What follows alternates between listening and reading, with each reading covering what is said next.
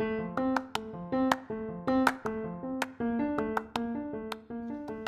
Hello welcome and வணக்கம். இது என்ன podcast plus did you know நம்ம ஏன் தமிழர்கள்னு சொல்லிக்கிறோம்? நம்ம ஏன் தமிழ் மொழியில் கற்கணும்னு சொல்கிறோம் ஏன் தமிழ் மொழியில் சிந்திக்கணும்னு சொல்கிறோம் ஒரு சிம்பிளான ஃபார்மலான ஒரு எக்ஸாம்பிள் மட்டும் சொல்ல போடுறேன்.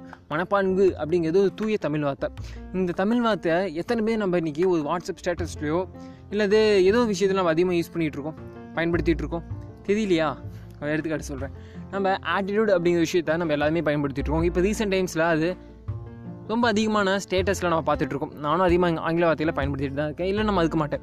அதே சமயத்தில் இந்த ஆட்டிடியூட் அப்படின்னா என்னன்னு தெரியாமையே நம்ம பயன்படுத்திட்டு இருக்கோம். தான் பிரச்சனைக்குரிய வார்த்தை.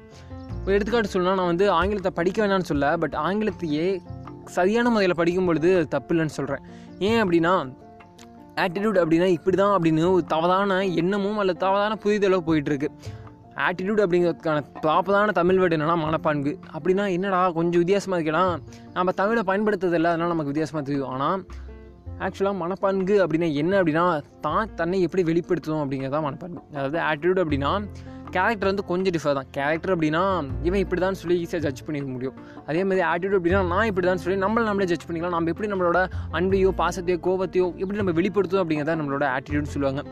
நம்ம ஆட்டிடியூட் எதை பேஸ் பண்ணி டிபெண்ட் ஆகிருக்கு அப்படின்னு நீங்கள் கேட்டிங்க அப்படின்னா நம்மளோட சரௌண்டிங் நம்ம வாழ்ந்த முறைகள் நம்ம சந்தித்த பிரச்சனைகள் நம்ம சந்தித்த சந்தோஷங்கள் எல்லாமே தாண்டி நம்ம நம்ம பழகும் நண்பர்கள் எல்லாத்தையும் பேஸ் பண்ணி தான் நம்ம ஆட்டிடியூட் கிரியேட் ஆகும். என்னடா சொல்கிற ஆட்டிடியூட் சொல்கிற ஏதோ புதிய மாதிரி இருக்கான்னு ஏதோ ஒரு இடத்துல ஃபுல்ஃபில் ஆகாத மாதிரியே இருக்குது அப்படின்னு கேட்டிங்கன்னா ஒரு கிரேட் எக்ஸாம்பிள் சொல்லலாம் இன்கேஸ் நம்ம வந்து ஒரு பைக்கில் போயிட்டுருக்கோம் ஒரு இடத்துல ட்ராவல் பண்ணிகிட்ருக்கோம் போகிற வழியில் அன்எக்ஸ்பெக்டடாக யாருக்கோ ஒரு சின்ன ஆக்சிடென்ட் நடந்தது அந்த இடத்துல நம்ம எப்படி ரியாக்ட் பண்ணுறோம் அது எதை பேஸ் பண்ணி இருக்கும் அப்படின்னா நம்ம ஆட்டிடியூட் ஸோ நம்ம ஆட்டிடியூட் எதை பேஸ் பண்ணி இருக்கும் அப்படின்னா நாம் இதுக்கு முன்னாடி அந்த பார்க்கும் அந்த நொடிக்கு முன்னாடி வரைக்கும் நம்ம எந்த மாதிரி விஷயங்களை தாண்டி வந்திருக்கோம் எந்த மாதிரி வாழ்க்கை முறையை நம்ம வாழ்ந்து வந்திருக்கோம் நம்ம சுற்றி இருந்தவர்கள் எந்த மாதிரி மனிதர்கள் நம்ம எந்த மாதிரி பிரச்சனைகளை கடந்து வந்திருக்கோம் நம்ம கல்வி முறை எப்படி இருக்குது நம்ம ஃபேமிலி எப்படி இருக்குது எல்லாத்தையும் பேஸ் பண்ணி தான் நம்ம ஆட்டிடியூட் நம்மளை க்ரியேட் பண்ணும்.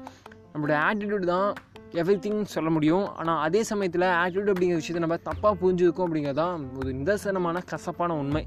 ஸோ அதனால் ஆட்டிடியூடை வந்து நம்ம அழகாக தமிழில் பார்க்கும் பொழுது அதோட புரிதல் நமக்கு நல்லாயிருக்கும் எடுத்துக்காட்டு சொன்னால் ஆட்டிடியூடை நிறையா வகையாக பிரித்தாலும் முக்கியமான ரெண்டு வகை இருக்குது பாசிட்டிவ் அண்ட் நெகட்டிவ் பாசிட்டிவ்னா ஏதோ நல்ல மதியம் நெகட்டிவ்னு ஏதோ கெட்டது மாதிரி சொல்லுவாங்க. ஒன்றும் இல்லை இது தமிழில் நம்ம புரிஞ்சுக்கோம்னா நேர்மதி எது மாதிரின்னு சொல்லுவாங்க. நீ நேர்மதியாக சிந்திக்கிற நான் நேர்வழியில் அது பத்து கிலோமீட்டர் இருந்தாலும் பரவாயில்ல நான் சுற்றிட்டு தான் போவேன் அப்படின்னு நினச்சிங்கன்னா அது நேர்மதி இல்லைப்பா நான் கொஞ்சம் ஸ்பீடாக போகணும் கொஞ்சம் குயிக்காக போகணும். அதனால கொஞ்சம் ஷார்ட்கட்டில் புந்து போனால் அது இது மாதிரி?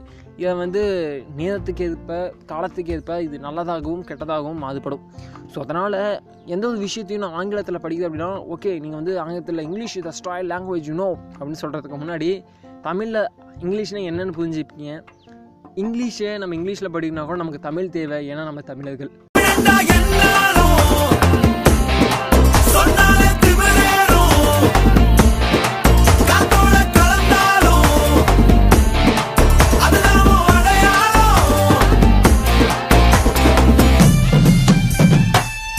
சிந்திப்போம் செயல்படுவோம். Until then bye bye Shakti